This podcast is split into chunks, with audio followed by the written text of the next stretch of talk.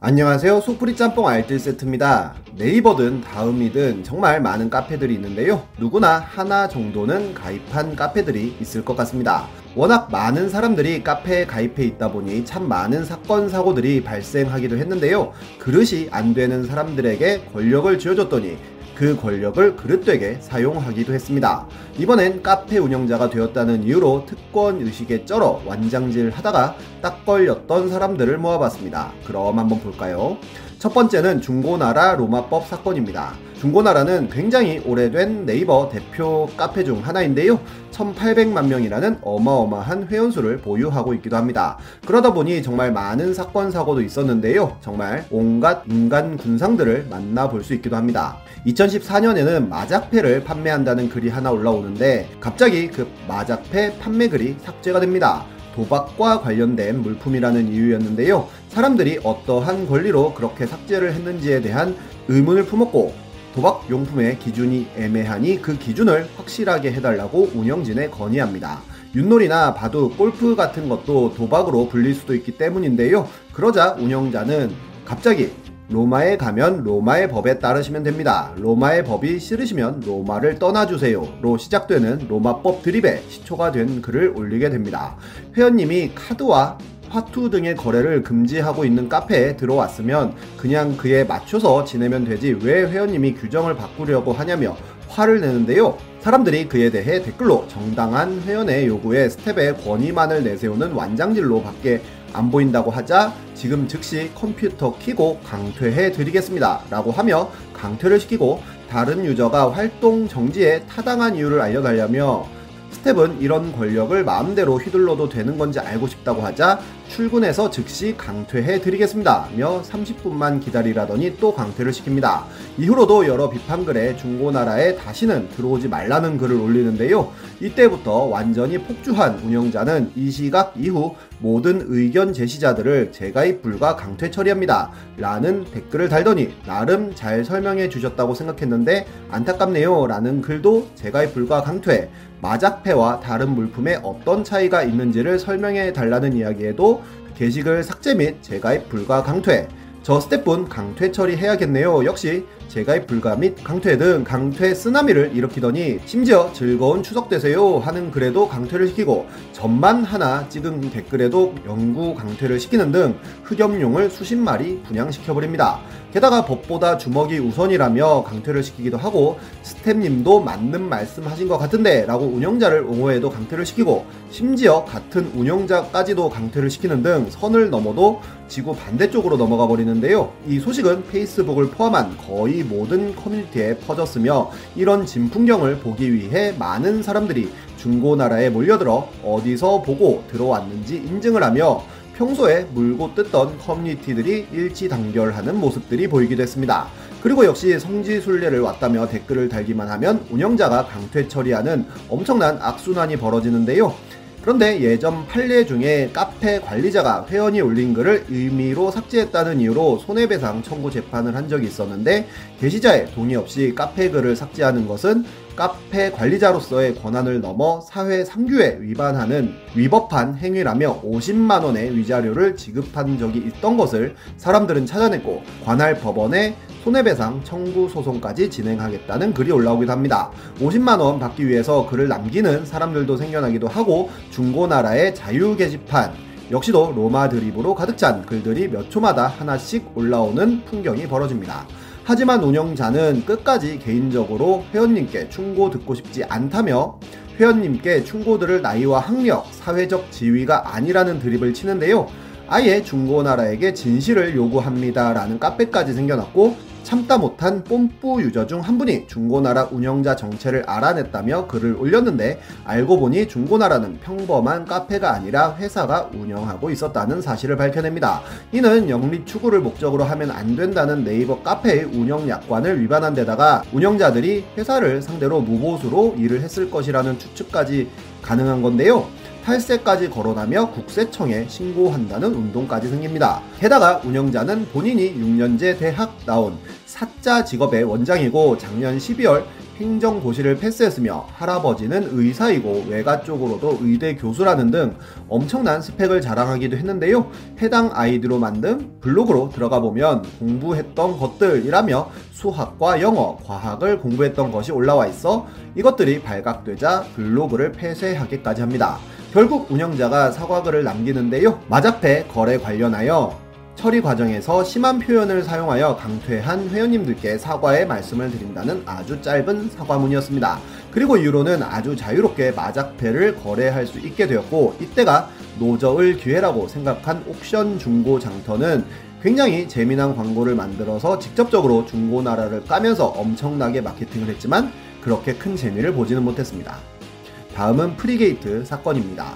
대항해 시대라는 게임은 영걸전과 함께 정말 우리나라 아재들 역사에 한 획을 그었다고 해도 될 정도로 엄청나게 많은 인기를 끌었는데요. 네이버에는 프리게이트라는 이름의 대항해 시대 팬카페가 생겨납니다.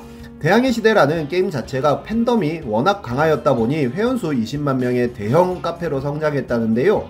도더리라는 사람이 운영자가 되면서 일이 시작됩니다. 제5기 정회원을 선발한다면서 나온 글부터가 큰 충격이었는데요.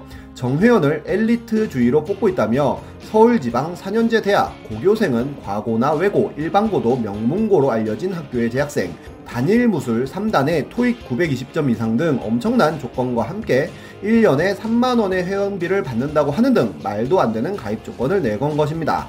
사람들이 정모에 나오지 않자 정팅이 껌으로 보이냐며 협박을 하더니 유비들을 그냥 영구 탈퇴 처리시키기도 하였고 제독이라는 닉네임의 서울대 조교수 분과 함께 대항해 시대 온라인을 제작한다며 글을 올리기도 하였으며 대항해 시대 four의 소스를 직접 뜯어보겠다고 선언하기도 하고 일본에서 코에이 관계자를 만나 대항해 시대 5 소스도 봤다고 하는 등 굉장히 열정적인 모습을 보여주었습니다.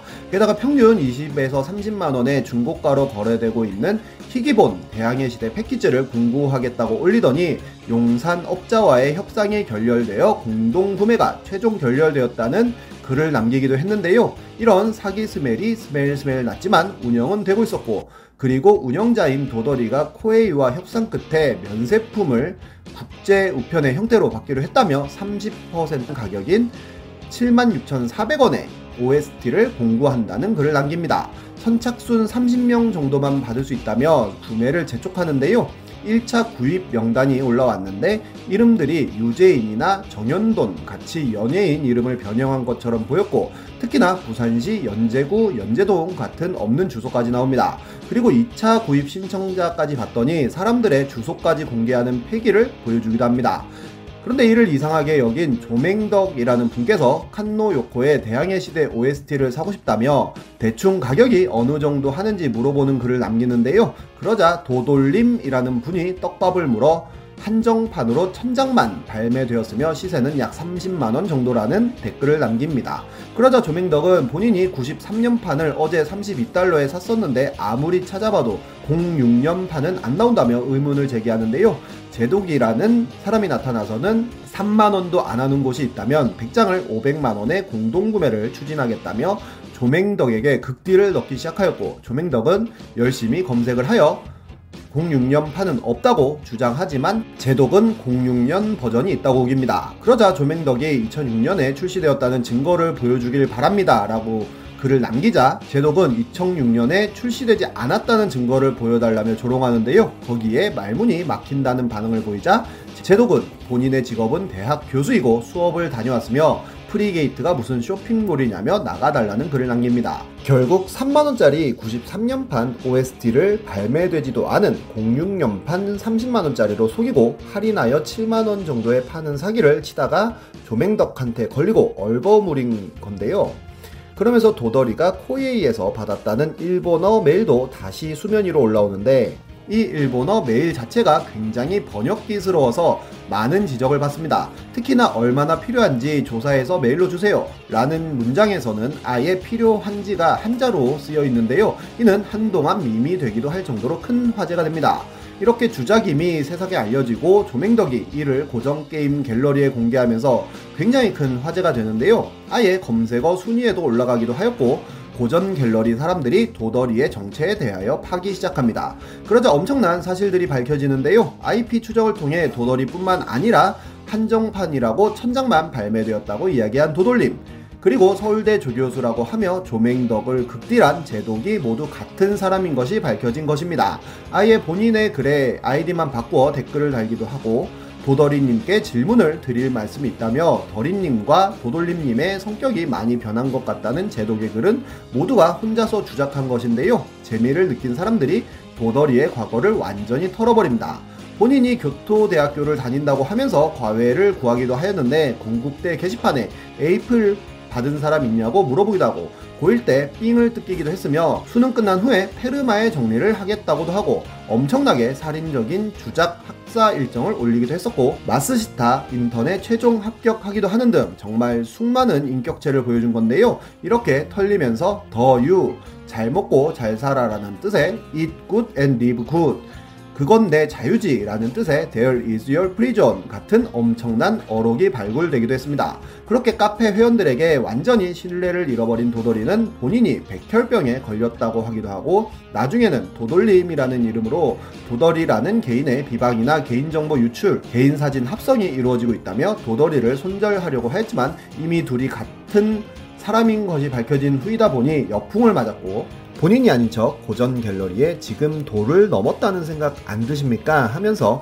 도더리라는 분이 여러분께 피해를 주기라도 했냐며 열변을 토하다가 제가 뭘 그리 잘못했습니까? 라는 글을 남겨서 본인임을 인증해버렸고 이는 한동안 희대의 유행어가 되기도 했습니다.